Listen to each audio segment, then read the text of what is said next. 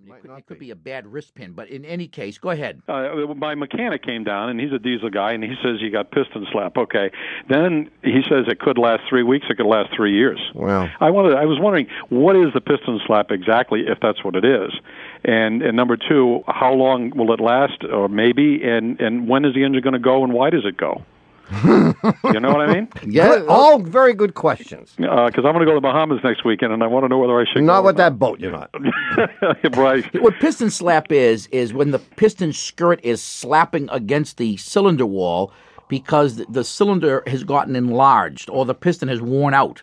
Oh, right. well. So, I mean, the piston, as you know, is a very, very tight fit. Right. It's supposed to be in the cylinder, so it goes straight up and down, straight up and down, straight up and down. And the only way it can slap is if the hole that it's in has gotten bigger Mm-hmm. Right. or the piston has gotten smaller. Yeah. Either of which ca- happens with wear. And that often occurs if a, if a chunk of the piston, for example, gets worn away at Yeah. the top. Yeah, so yeah. that the thing is now unbalanced and it begins to lean to one side as the combustion gases are pushing it down.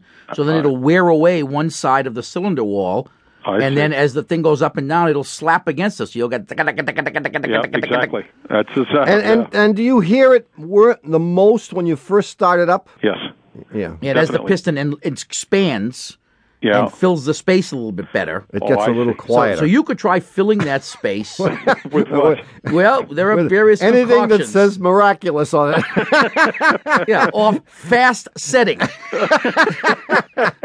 I mean, it's bad enough to get broken down on the interstate. Yeah, right, right. But in international waters with, Oh, with man. 5,000 bottles of contraband rum, Yeah, really.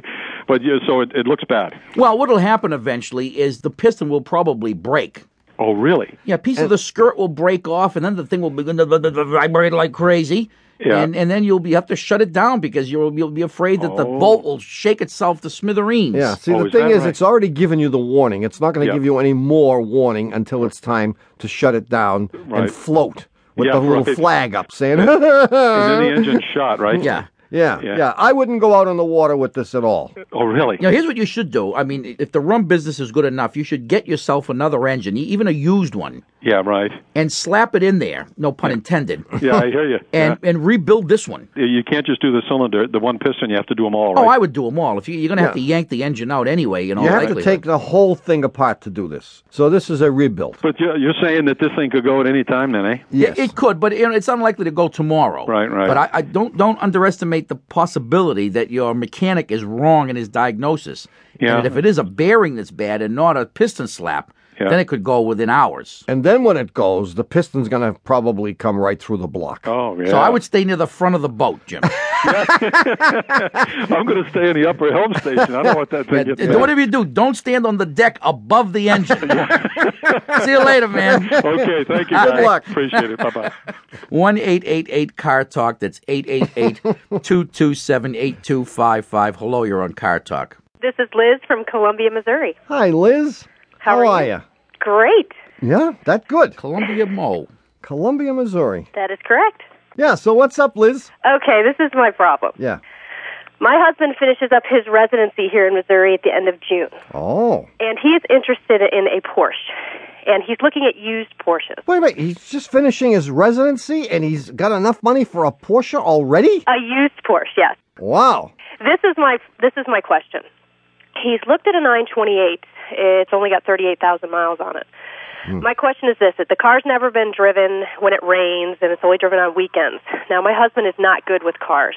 Now, this car is a Porsche. I know it's got to be serviced anytime they putter something. My question is this: what is this going to run me to keep this car running? Well, first of all, the question is is this an appropriate vehicle for a doctor? And it depends on what his specialty is. I mean, is he a real doctor that has to make emergency calls or is he like a wuss, like a dermatologist? Uh, he's a cardiothoracic surgeon, so he operates on hearts and lungs, Oh, he's going to have to get there and no. I mean, like no time flat. Well, that's why he Multi- wants the flat. Porsche because What- the Porsche you, you no, he turn the wants the key and Porsche. you're right there. He wants a Porsche, so he looks good in it. He could get a, a car that drives fast, but he, he wants to. How old is your husband? He is 34. 34. Wow. 34. What do they want for this? Do you know? Um, my guess, I think, is around 14.5. Wow.